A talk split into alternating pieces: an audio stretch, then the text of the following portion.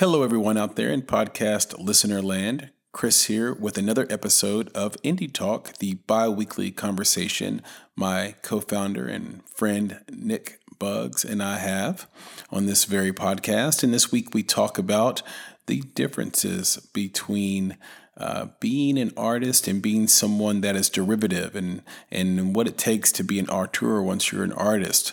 We talk about how to use the Emmys as a form of research for casting for your next project.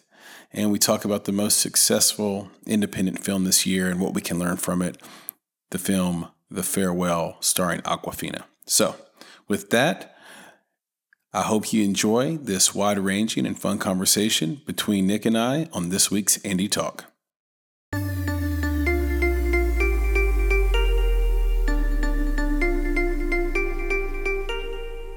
You're listening to Make It, a podcast by Bonsai Creative that helps aspiring professionals in film get where they're going faster by dissecting the advice, knowledge, and insights of professional creatives in the film industry. I'm your host, Chris Barkley, and with me today is my good friend and Make It podcast co host, Nicholas Bugs.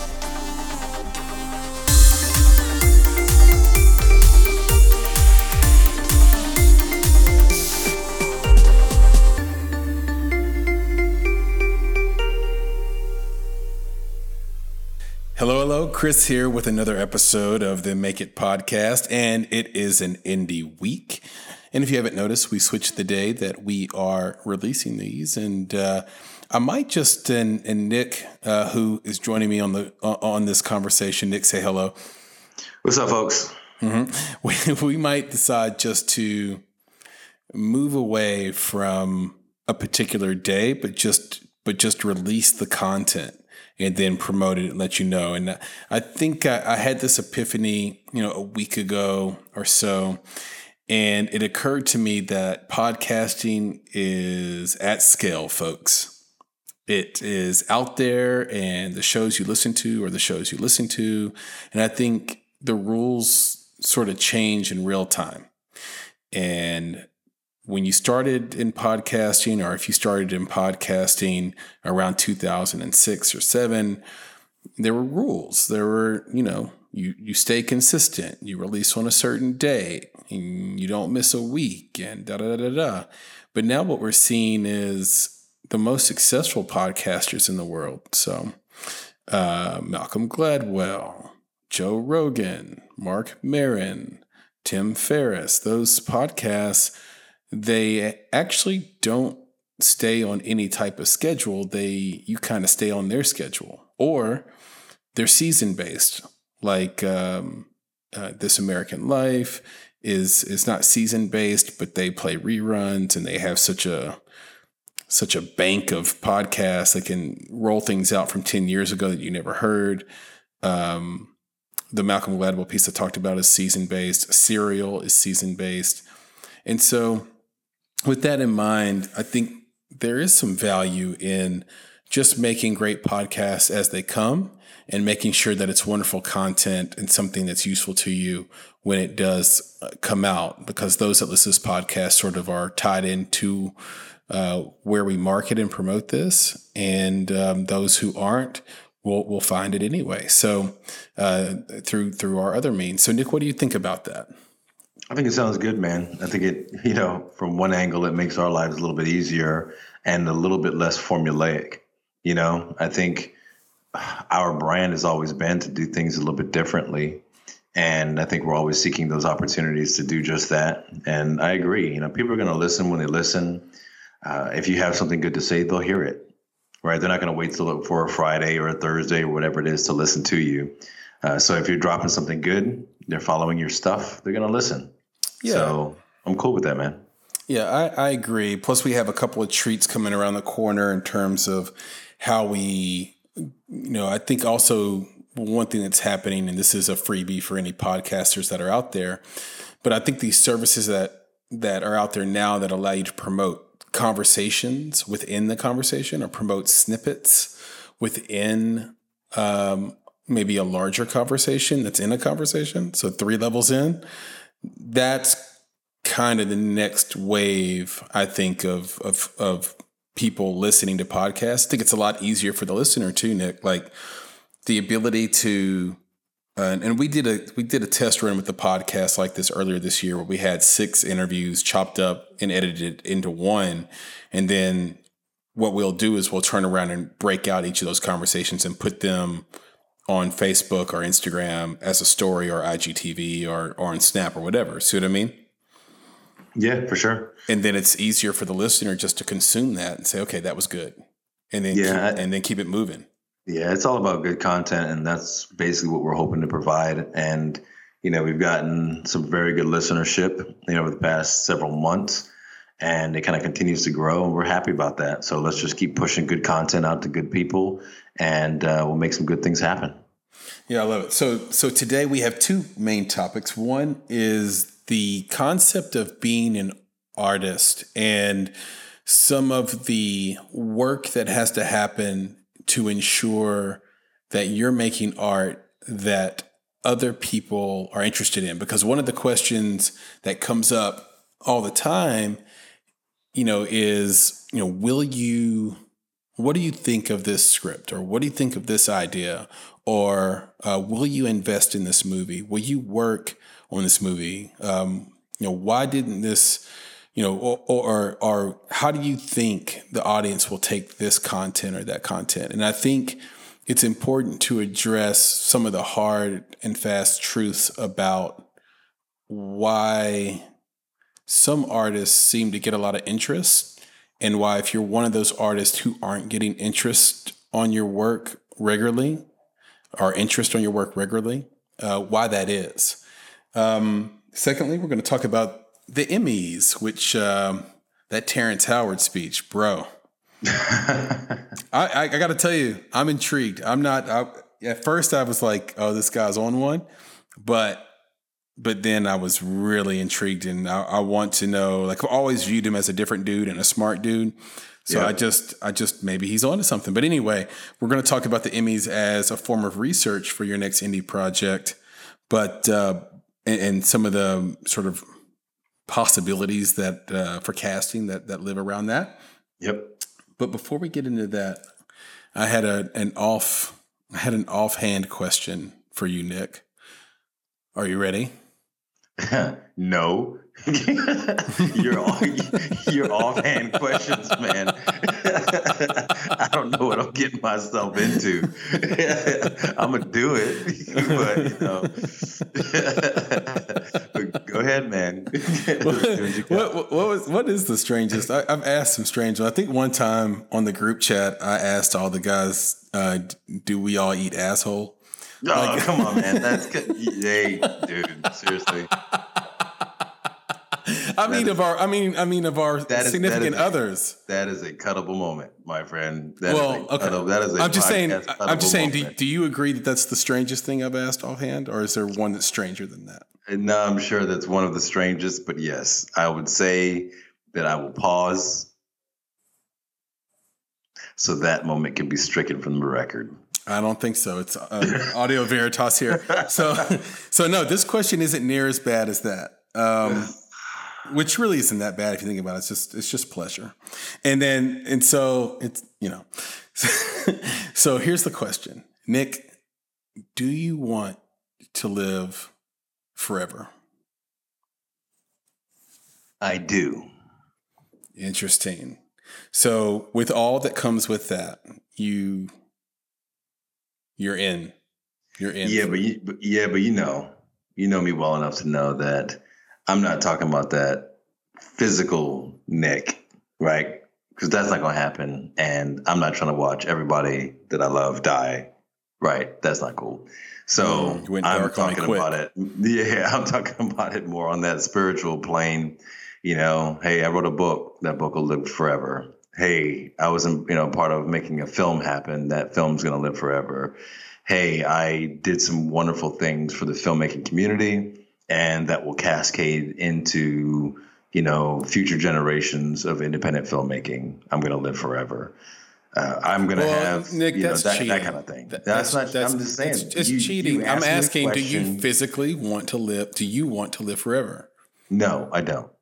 Okay. Why is that? Because I'm not trying to watch everybody around me die. And I honestly don't know. This sounds like one of those like super trick questions where it's like, okay, you want to live forever, but you didn't actually caveat it with like, you're going to have the best health. You're not going to age. Like all these other things. I'm like, nah, man. There's like, oh yeah, you're right. You know let, me, let, right. me, let me let me caveat. let me caveat it because I am going to something. So there is there has there is early talk that the combination of the drug metformin with HGH, the human growth hormone, and D, uh, uh, I think it's DHEA. Mm-hmm. That cocktail increases the length of your telomeres. I believe is what it is. I could be wrong about that, I, but I think that's what it is, and literally turns back the clock on aging. Literally adjusts and affects the genes that monitor and control aging. So you would you would in turn, yes, you would live forever theoretically and not age. Yeah, yeah. So now so now what what's your answer? Yeah, I don't know. I think there's too many other caveats. Again, if I'm the only, if I'm one of few, the only one, you know, I can imagine, you know, being around as I watch you know my children pass and you know other folks around me pass and you know i don't think that there's a possibility that one does not age at all i think there might be a slowing to it but i don't know the impacts of that on the body either it sounds like um, i'd rather them figure this out in the lab or somewhere else to prove that there's no adverse effects but it just it that sounds crazy to me you know like i hear you but Nah, not right now. You know what? Do you remember Martin Shrell? Uh, what's his name? Uh, Martin. he has a crazy last name, Shkreli, or I think um, he's he was the the pharma uh, guy CEO, and he like uh, like increased the HIV pill by a thousand percent. He, he's he's in federal prison now. Martin Shkreli or something like that. I think it's his name that's what I'm afraid is to. I feel like we should all stockpile metformin right now. Because right now it's just like this drug that's used for people who have borderline, like type 1 diabetes and stuff like that, right? And just like Viagra was a pill that was supposed to do something else and ended up giving you a boner, this pill is doing one thing and they're finding it's much more effective doing something else. And so I'm um, like all these people condemning that guy, by the way, that are in pharmaceutical, they would absolutely do the same thing. They're just as they're likely just as as uh, you know ambitious around the the profit margins they want. The difference with the Martin guy was he was a dick about it. Like he got on social media and was like, ah, ha, ha, ha, ha, I have your life in my hands. like he was, he was like this fucking villain. Right. He's like a real life villain. And it's like, dude, when you're doing something shitty, stay low, bro. Like, don't, don't, because sometimes you get punished in the court of public opinion, and that affects how you get punished in real court. You know? So yeah. in the court of public opinion, people hated him. And he just was so arrogant, right? But I feel like if if they figure out metformin's reversing your aging, can you imagine how much that pill's going to cost? Uh, it will be what do they call it? It's like amongst the one percent. Yeah, right, right. So like, while we can afford it, we ought to stockpile it just for the shit of it, like just for the just in case. Yeah, just a future. Um, uh, what's it called? It's an investing term to to to to basically leverage yourself against the unknown in the future. I'm forgetting the term for it. Yeah, future hedging. future hedge. Yeah, like a future hedge, and just get the metformin in advance. You know, and the rest of the stuff is, you know, you got to get HGH if you don't want to go to a strip mall in Miami. You have to go get that from, you know, a doctor. But those testosterone doctors, those ageless man shit, those are everywhere now. So you can go, you can go and get that and just have a regular doctor's appointment. You'll be straight. Yeah, I'm gonna get my stuff from uh, Frank Thomas. those commercials, those commercials make, and listen, I don't shy easily, as you know. Those commercials make me cringe, bro. Like I, like I feel so uncomfortable for the dude. Like, like it's very clear that Frank Thomas is already sleeping with the woman. not, not, and then the the funny thing about it is Frank Thomas has to he has to admit like he's not in playing shape. Like she's she she's complimenting him and he's he's straight up kind of chubby. Those are the best commercials. We saw him on the bike though, right? It's too easy for him. It's too easy. He got that bike like it's nothing. yeah, he's doing them curls at 25 pound dumbbell like what? it's my favorite. Uh, it's literally my favorite, and then like you know, and your husband will love it too, or like it's just it's it's oh awesome. my god! Like, like, like the angle they took was just like if you don't want your you don't want your wife to go fuck Frank Thomas. Frank Thomas, you better handle up. You better, better handle text. up. Get this testosterone. you better send this text.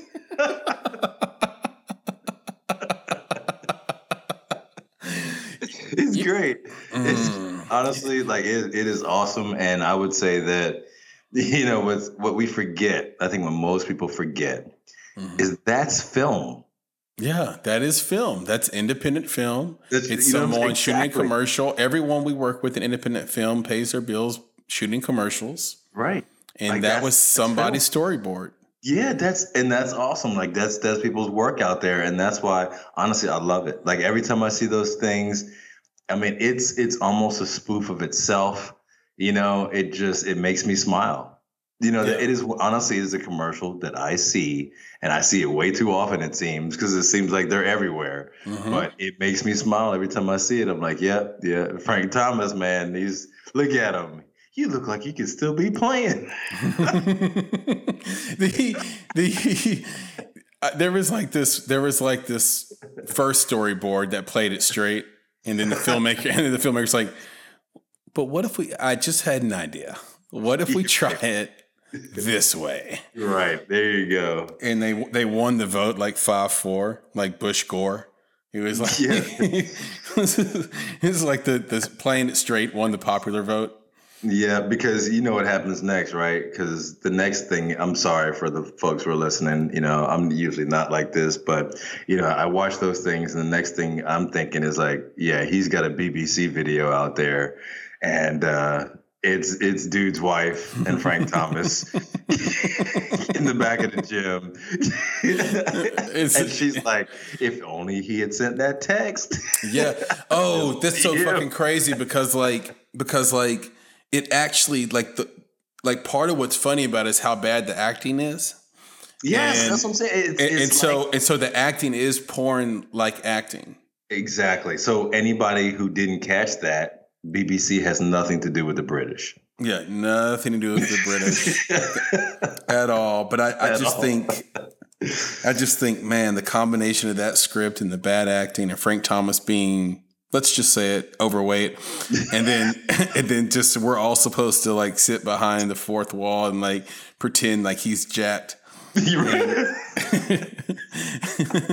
it's like like we're all in on the joke. Like, oh yeah, we, we didn't see that. But but, right. but you know what's funny? Sometimes, right? yeah, and this is a really good segue into you know our, our first main topic, which is which is you know, are you an artist? Uh, and, and and or are you someone working towards being an artist? Uh, are you are you creating you know uh, something that that that people can attach themselves to or are you asking people to put on those blinders that Frank Thomas is asking us to put on and say, okay, I see where you're at, but but for where you're at, that's good kind of thing. Like, and I think that um, you you don't want you don't want that second response, even if it makes you feel good. Um, and and like I said at the beginning, I think what got me thinking about this is just one having an inspiring week out in LA and um, meeting Matthew Rolston and and sort of seeing you know the work he's putting in uh, with his photography and, and and making sure everything's just right and sort of um, I was um, at his book release party at AKA in LA and there was a virtual reality sort of explanation of um, you know of his art. And he just goes deep man. And it, and it made me think about what it takes to be him versus just a you know some other photographer because there's so many photographers out there you know? Yep, for sure. and um, there is something that's there and it's really hard to sort of tell the difference and i know it's hard on the day to day and i'm even taking back to, to my time dick um, back when i was in solace in my singing group. And um, having conversations with the three other members of my group about what it would take for us to be successful. And we never got where we wanted to go. And it, you know you start to think about well what what was it? You know what were we missing? Was it talent? You know maybe but then sometimes you hear people let's say you know in music or maybe you see something in film and you say to yourself like like filmmakers love to shit on michael bay but michael bay's making 100 million dollar movies Yeah, man. right? so it's like, oh, this guy. Well, Yeah, there's something. whatever. There's something to it. That's right. Um, so we hear people that we think we can sing better than, but what else are they doing to get the interest of the public at large? And what type of day to day sacrifices and discipline do they have to create the work you know they're creating? Um, so one of the biggest uh, things that jumps out to me with the screenplays that I read and the ideas that I read is that they're highly derivative. Um, good ideas, but not the first to not the first to the party, right? And the issue with that is that they're designed to get a wide swath of public attention, but it's not the kind of attention you want as an artist. Um, no one will will remember it or view you as you know this super creative or whatever. Maybe that's not what you want, but I think that being the artist is the way to have that type of immortality, Nick, you talked about in the beginning. Um, but it's tough. It's tough to be a fan of art and not be derivative. Um, you think it's impossible, right, Nick? Yeah, I think it's impossible not to be derivative to some degree, right? I think, I mean, even, you know, some of the greatest innovators and innovations, the things that are it's, are seemingly new. You know, we look at how, you know, just a quick example outside of film, we talk about, you know, Uber, you know, changing the game basically.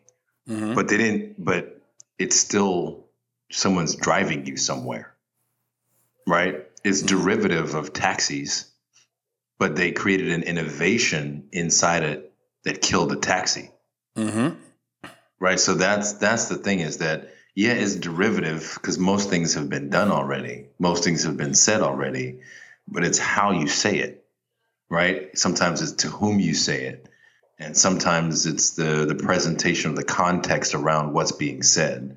So yeah, I think it's it's literally impossible not to be derivative of something, whether intentional or unintentional. But the game changer, you know, for indie film is you know innovating, is saying it with a voice that hasn't been heard yet, or saying it in a context that hasn't been heard yet. I, I think it's a. I think the thing where that you might think is derivative. See, I don't actually view Uber as derivative. For example, I view it as integrative. Um, and I'm not saying you're wrong. I'm just saying this is the way. So with Uber, they took two good ideas to make something new. Yeah, And you know, in the words of, of Peter Thiel, they they made it an order of magnitude better than the current solution. yep, And so I think that's what happens with with film is that uh, or an, an artist in film or in music or, or in poetry or whatever is they may take uh, what could be considered derivative of one person's idea, but they never just stay in that lane. Right. Yeah. Right. They that's the innovation. It, yeah, they right. combine yeah. it with something else. Yeah, yeah. So they innovate. Well, the innovation is when they take something else that might also be derivative, right? Because Uber didn't create the internet, mm-hmm. but they combine something that's analog with something that's digital, and now they've innovated something brand new that's disruptive. There you go. Right, and I yep. think, I think that's what, as an artist, you have to sit down every day and be working toward versus saying, okay, um, you know, what's in fashion right now? What's being purchased right now? Um, you know, you know, what's hot right now? And so many, it's it's almost hackish. You could say it's hackish to do that. And a lot of pitches are like that. Over the yeah, year, well, over the years, exactly. we've gotten a lot of pitches that are like, "Oh, and what's hot right now is this." But even if it's not what's hot right now, the other negative, the other downside, the other thing that we think filmmakers shouldn't do is just continue to say it's like, whether it's now or 10 years ago, it's not about, well, this is like this and this, right? Mm, yeah. you know, it's like this movie. And it's no, no, no, no. I don't want to know that it's like that because it's not going to be like that right? Because the movie that you're likely comparing to is a studio film, and you're not a studio film. You're not a studio filmmaker, right? So it's not going to be like that. You told me it's like that, but it's got actors that you're not going to get in your film, right? So it's not like that. Mm-hmm. And the other mm. side of it is, is that that's what we want now. There's so much content out there. I don't want content that's like anything. I need a differentiator, yeah. right? So as an independent filmmaker, you need to be coming with this is unlike anything you've ever seen. You might have heard, right? So the derivative part is that, again, most things are derivative of something to some degree. Mm-hmm. So you might have seen a movie like this, but this isn't like this. Right. You know why it's not like that? Because of the context, because of the audience, because of where we're coming from, because we have, you know, a DP that's going to do some fantastic things. We're going to add these effects. We're going to add this person. We're going to do it in a different environment, a different location. It's all about differentiating yourself at this point because there's tons of like that content out there. Mm-hmm. You got to be different. Yeah, and so. I think I think we, you know, our, our involvement in films has, have sort of shown that that you know we were like okay this because because you can you can tell me this is the genre and this genre does well or this genre um, this will fit nicely into this section this genre this type but the words on the page and you know say what you will about all light will end for example but i just hadn't known of very many stories about fugue state I mean, enough to where I had to go to the dictionary and look up fugue state.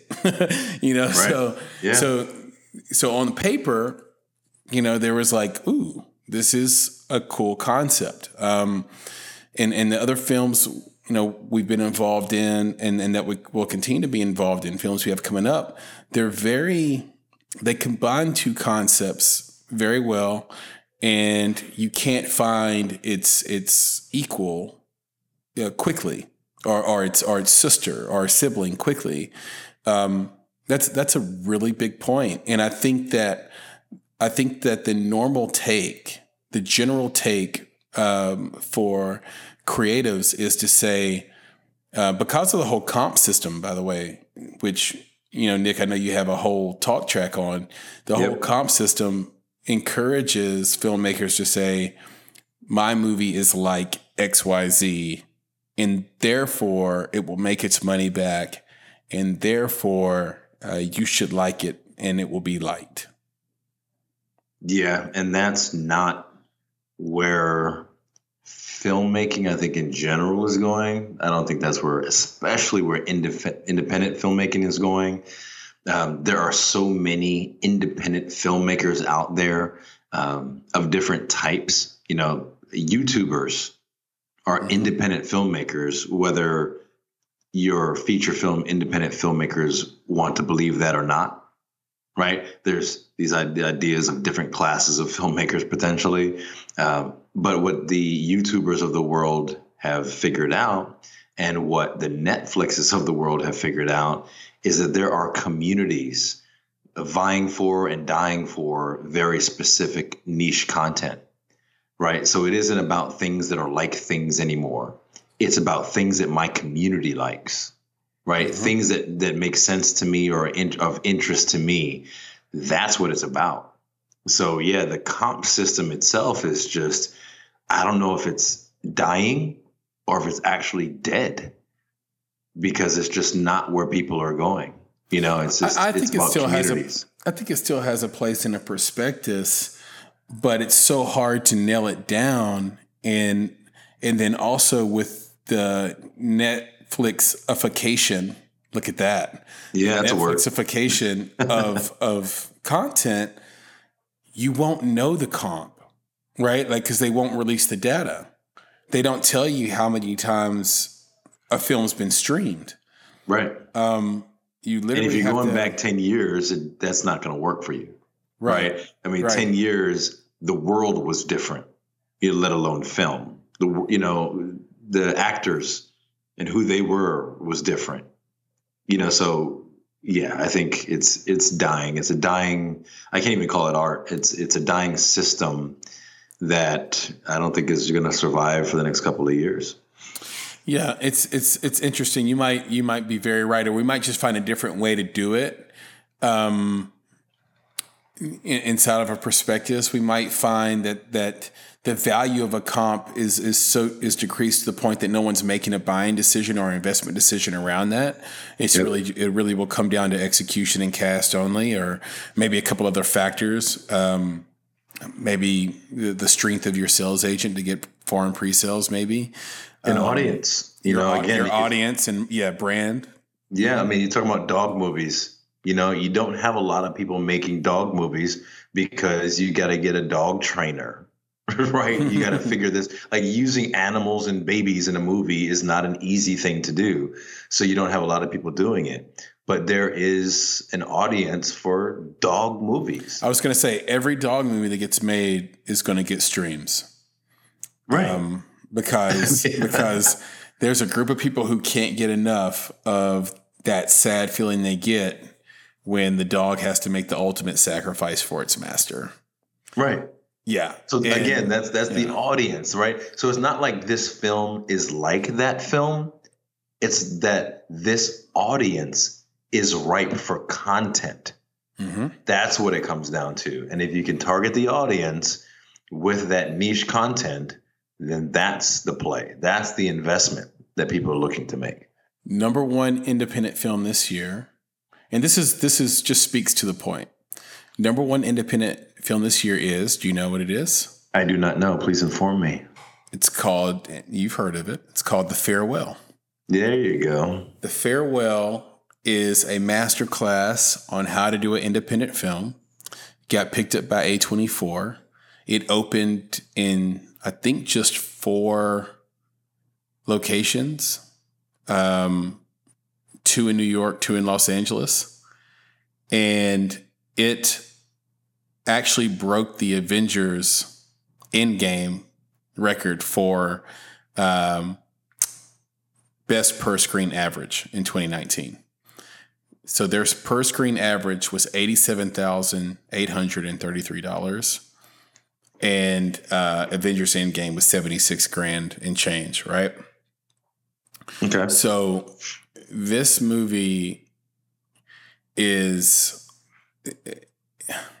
it's not the movie you think you're we would be talking about in 2019 as the most successful independent film uh, in 2019, um, financially speaking. Now there are others coming right around the corner. There's some Shia LaBeouf, LaBeouf movies, or LaBeouf. Right, I saw that. What the fuck you say? Anyway, he's he's a he's an awesome dude. Uh, Yep. but but there's some movies coming from him that could could uh, dance with with the farewell, for example. Um, there's just a few. We're we're in we're in award season for movies. But right now, as it stands, The Farewell is the most successful independent film, and it is truly independent. Um, with the, with some recognizable faces, but for the most part, the only star in the movie is Awkwafina, right? Who is is not at all a household name, even despite Crazy Rich Asians. Yeah, and I'll and I'll say recognizable. Um, so there are a number of recognizable faces in it um, in the Asian film space. Uh, right, like Tzi Ma, and I think that's how you say his name, T Z I, Tzi Ma. Um, I think he's, oh man, I've seen numerous films with that guy, um, famous, you know, in an Asian film space. Mm-hmm. And then uh, Shu Zhen Zhao, she is again a, face that a lot of uh, folks in that you know in Asian film space would know that in the general market, the market that you're talking about, where they've had their greatest success, people might not know their faces. Um, but yeah, like you said, it's a true indie in that it isn't the um, big box office stars that are showing up in that film.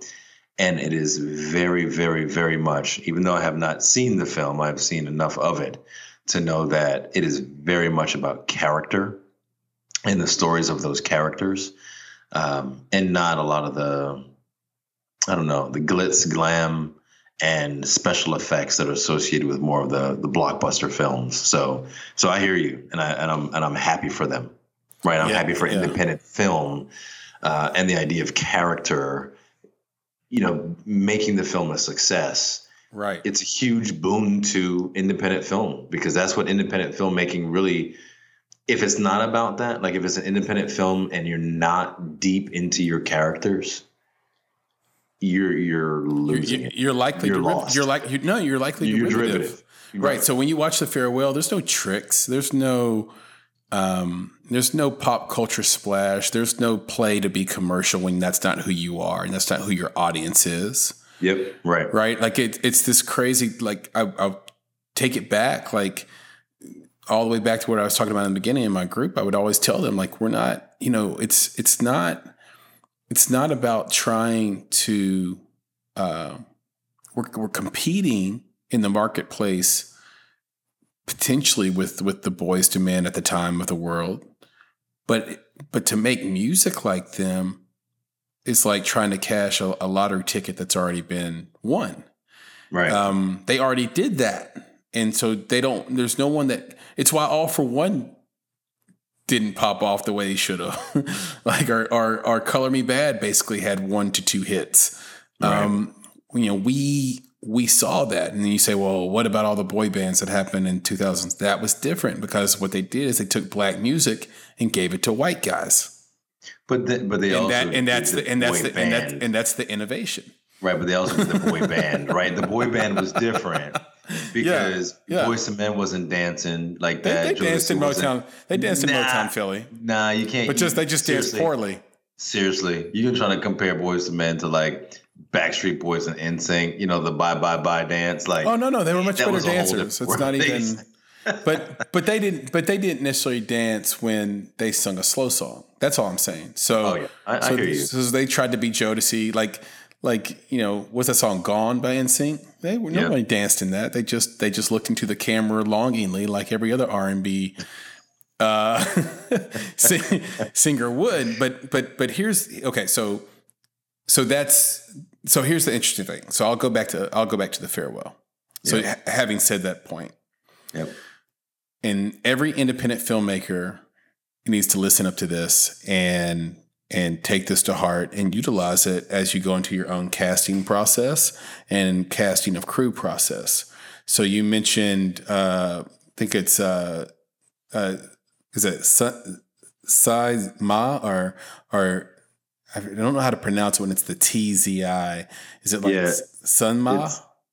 No, it's it, Thi. Thema. Yeah, Thema. So it's T Z I. So Thema. Yeah. The Ma. Yeah. So he's you, you might know, know the name, but you know the face for sure.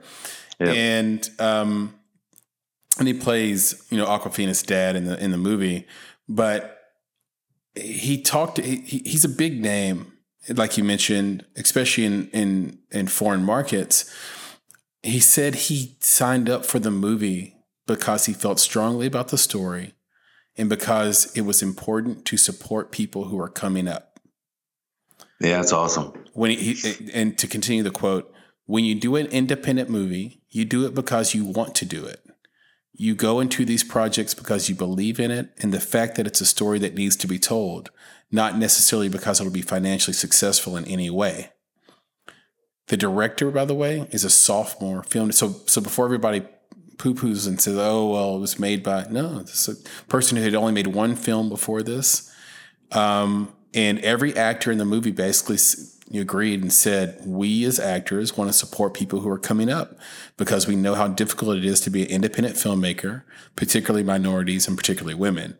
So yep. um, basically, what it came down to for them was that the script was so compelling. So I think leaving this subject and, and moving on to the next one, but but putting a, a stamp on it a little bit. Go through your story ask yourself did you write it in the vein of?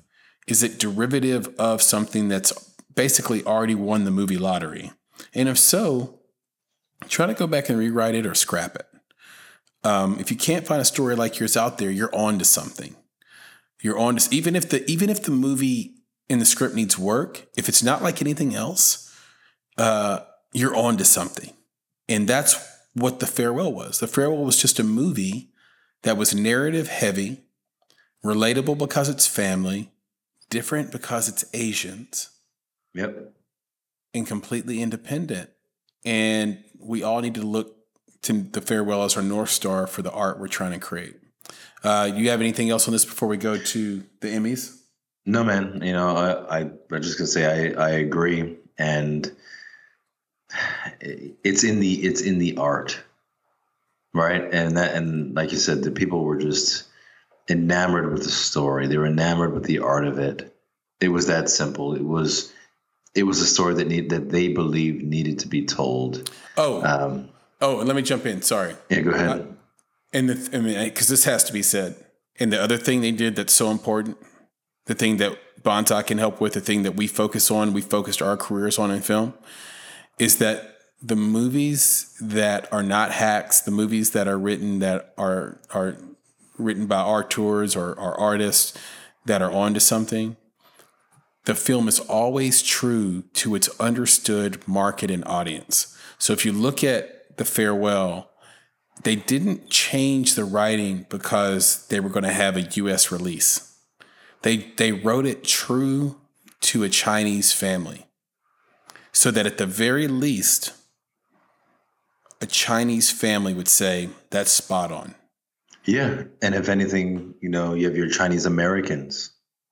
you know, like it's well, still well the movie, well, the movie, ha- so much of the movie happens in China that it's like if if they would have changed something to make it more relatable to a U.S. audience, it would have come off as hackish. Right.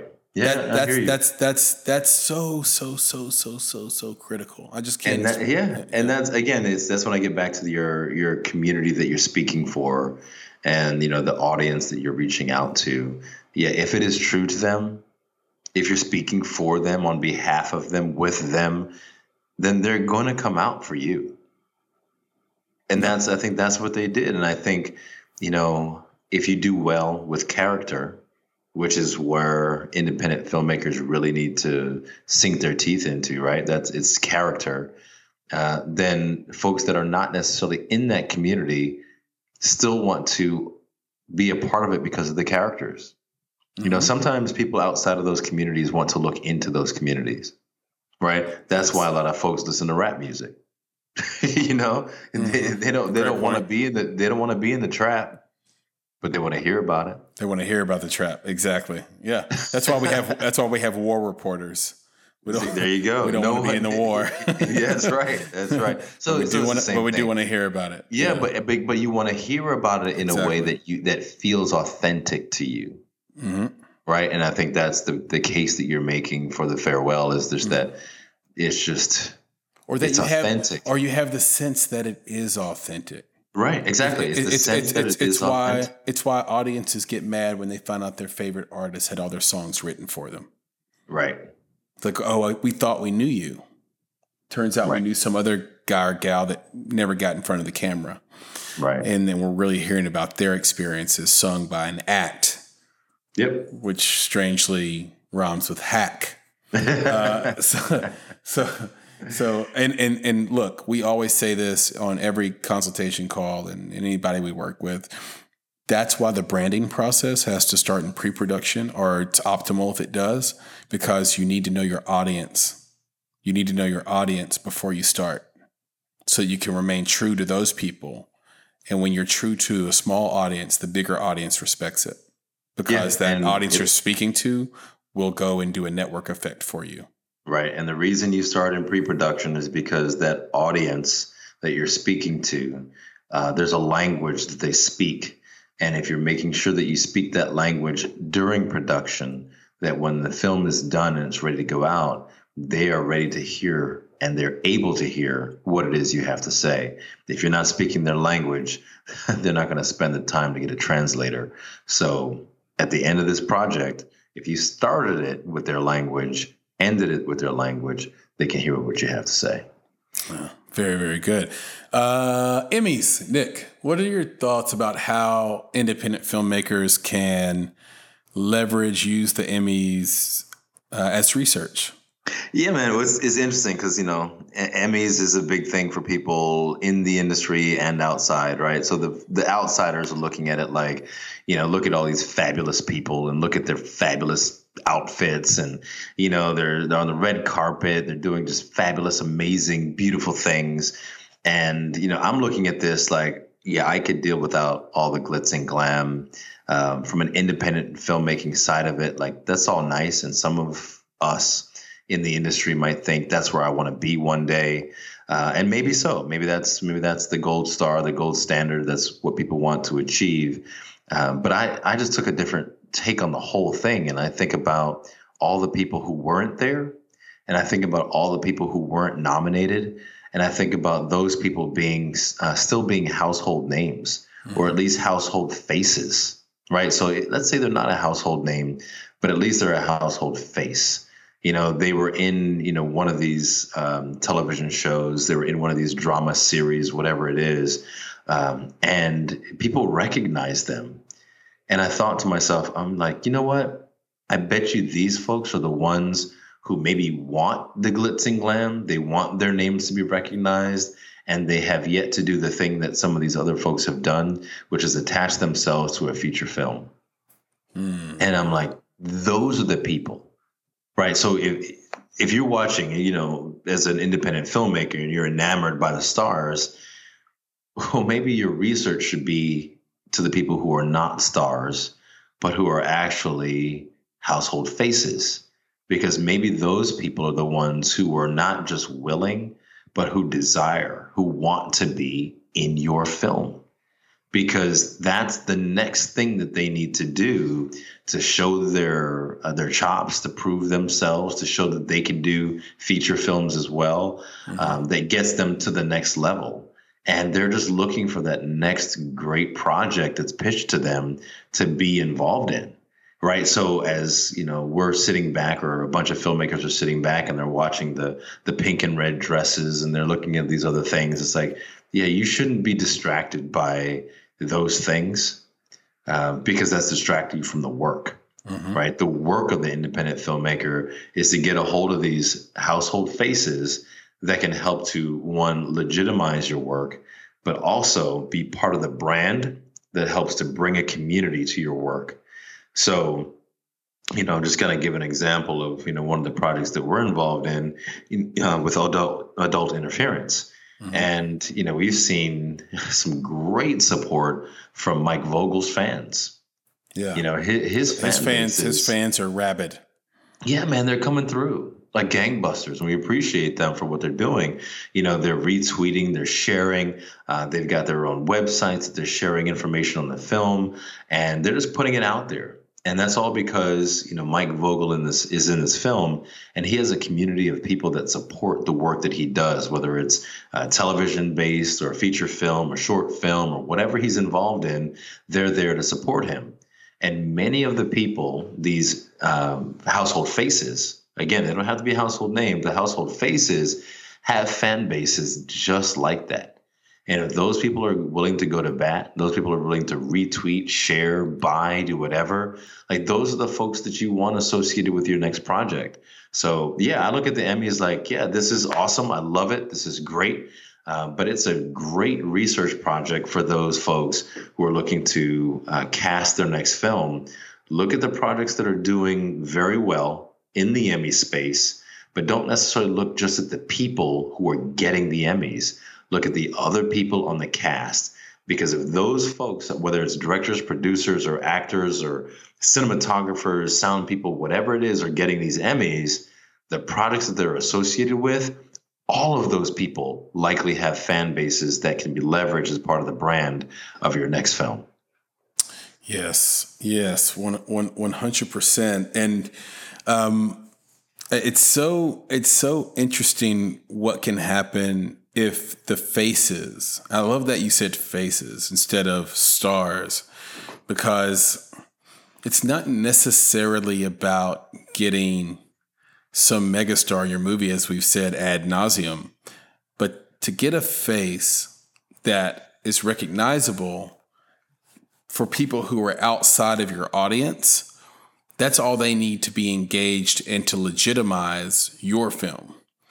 Once they see that familiar face, boom, there they go, they're in. And then what a pleasure it is to have those people who know they have that familiar face, who have that fan base to turn around and support what you're trying to do as an independent filmmaker and and support your movie. And and Mike Vogel's fans have been just just in, incredible. Uh, you know, frankly, um, all along the way.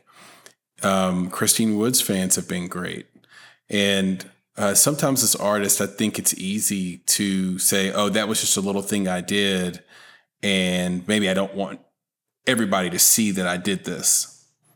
Instead of just going for it and standing by it and, and, and, and living in, in, in that place of pride for, for all the work you do.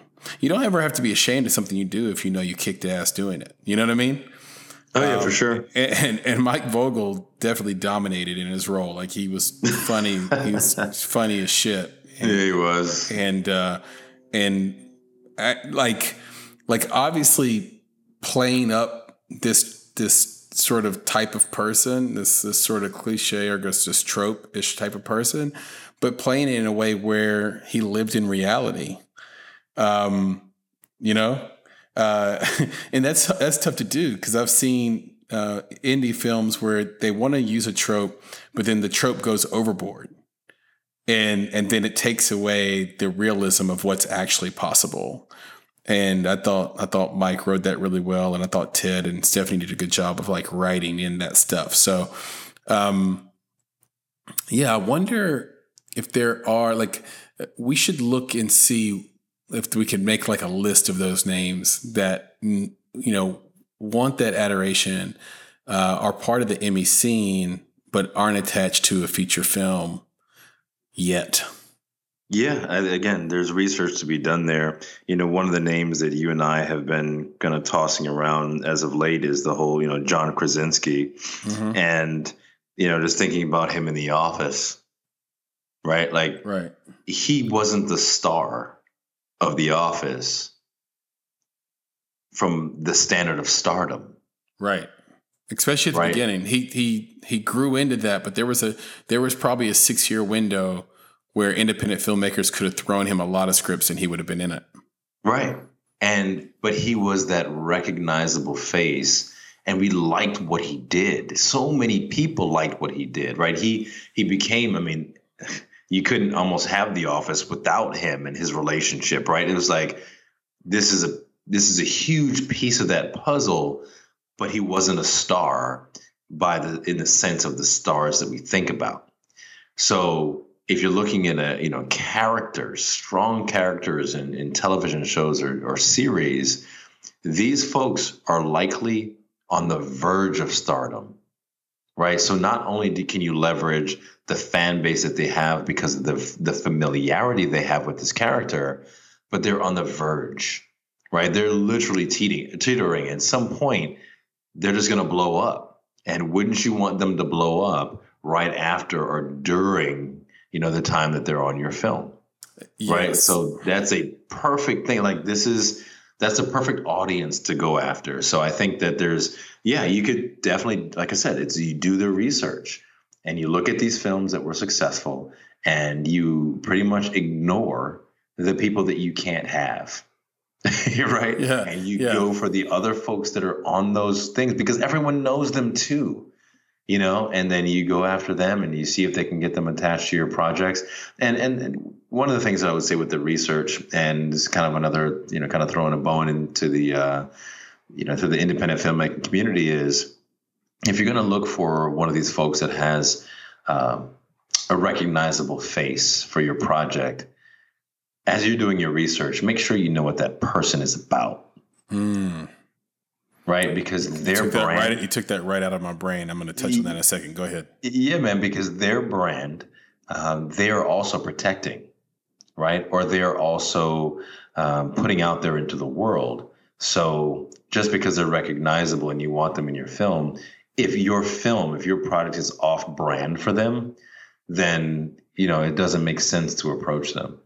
But if you're creating something that is on brand for that person, their interests, their desires, uh, their community associations, whatever it is, then you got a you you've got an opportunity there, right? You've got a match uh, because they're going to want to, you know, again express their brand through the film, um, be part of the community that you're a part of, or basically show people that they're already a part of that community. Uh, that's that's the other part of your research. So it's not again just the faces, but ensuring that those faces, those people, their brand aligns with the brand of the project that you're creating. Yeah, and so I've got two points, two two little talk tracks I, I have on this before we wrap. Um, one slightly akin to to what you just said about brand, but in a different direction, which is, um, well, I guess they're they're sort of both points can relate to it a little bit. But I think what happens a lot of times is we're, we have written a great script. Uh, we're gonna go out and try to get funding. We're gonna find a team, and the, what we tell uh, what we tell the world is, is well, I see so and so top 15 actor, top 30 actor, actress for for this role. Instead of looking at someone who who you can get that that might you know do an equally good job on a performance side but but isn't so broad that they are the brand because one of the biggest problems with you know um, outside of just trying to get someone that's top 30 let's say and that whole star system thing that i think is dead um, they themselves are a business. They themselves are a brand now. But when you have someone that stock is on the rise and they're like consistently getting bigger and bigger and bigger, they actually have really specific niche audiences. To your to your point a little bit. And that makes it where you can really get specific and meaningful with your branding and you can still spend a fraction of the money to hit that audience where the bigger the person is and the more broad their brand is, the more money it takes to try to get the audience to see them as anything different. Yeah, that's a great point, man. And that's why I love getting these people that are on their way up. Like their stock is low now, but it's clear their stock is going to rise, and you're taking a gamble maybe uh, based on their past, you know, five performances or something. There's and there's a hundred people out there that are just like that that are going to be uh, John Krasinski in five years, let's say, right? Um, finding those people, putting them in your movie, and then allowing yourself to brand around different things you can brand for them specifically is really interesting to me. And I think it's it's a perfect cocktail for for independent filmmakers. So that's what that's what I got. Uh, Nick, any any parting thoughts on this topic or for our audience before we before we wrap? I think for me the main thing gets back to the Emmys and what the Emmys are for the general crowd. And I'll just say that for an, from an independent filmmaker perspective, don't get caught up in that, right? Mm-hmm. Like at the end of the day, we got work to do, right? As an independent filmmaker, you have work to do. You got to work to make it through this industry, to make it in this industry, and to make it in this industry. So do the work. Don't get caught up in the glitz and glam and who's wearing what outfit and who wins. It's really like this is an opportunity to do some research. You know, this is an opportunity to see, you know, maybe maybe even who was nominated and didn't win, but it's more about the shows. Right? What are the mm-hmm. shows out there that are being nominated? Because it isn't the person who won who made the show. It's everyone who made the show that enabled that person to get nominated. So if you're now looking at the other people who helped make it, then maybe they can help you make it. Hmm. Yes, exactly. I, I I love that, and I love um, the crew part because without them, there's really no execution, and and they often get left out of these conversations. Even we have because because the thing that's right out in front of you is you know who wrote it, who directed it, and who's starring in it. But that it's the it's the whole team. So yep, yeah, very good point, Nick. Always so much fun on an indie talk week, isn't it? Yeah, dude, and I'm I'm I'm glad to be back. You know that uh, that dirty knife got me the last time, and uh, I got I got to send my shout outs and appreciations for Sandrine for coming through and doing an amazing job in my stead. Um, you know, I appreciate her. I appreciate you for um, for continuing on. You know, I, I, was definitely glad that we didn't have to, to to take a break and have a lull in the conversation. And uh, I appreciate the serendipity of the moment. And it goes back to one of our first principles about no mercenaries. Uh, we didn't bring Sandrine in because we needed to fill a gap in our conversation. Uh, we brought Sandrine in because she's a friend. We brought Sandrine in because we knew that she'd be a part of a great conversation. We brought Sandrine in because she is a true independent filmmaker doing great things in independent film. So, yeah, I'm glad to be back, but at the same time, I really appreciate what Sandrine and you did uh, when I was absent. You know, uh, try not to die for some bad sushi. Thank you, Nick. Thank you. That's yeah. that's awesome, and I thank Sandrine too. She's she's fantastic and was so um, was so willing and and so open to to doing something um, completely out of left field, completely blindsided, and completely off her schedule. So bless you, Sandrine. We appreciate it. And Nick, you've learned your lesson. Just just stick to cheeseburgers. healthy food's only healthy yes. when, when, the knife is clean. Yes, sir. Yes, sir. Yep. There you go. Nick, have a good night. Yeah, man. You too, brother. I appreciate you, man. This has been great, as always. All right, man. Talk to you soon. Yes, sir. Peace. You've been listening to the Make It podcast. To find out more information on this week's creative, including links to their projects and social media feeds, please visit our website at www.bonsai.film forward slash make it. If you haven't already, you can join our podcast community on Apple Podcasts or the podcast app of your choice by searching for Make It Bonsai Creative. If you do that, the show will pop right up. You can also follow us on Instagram and Twitter at underscore Bonsai Creative and on Facebook by searching for Bonsai Creative. And of course, if you're looking to take a big step toward your filmmaking success, go to www.bonsai.film and click on Show Me How to schedule a free discovery meeting and needs assessment. You have everything to gain. Until next time, be better, be creative, be engaged, and thank you for listening.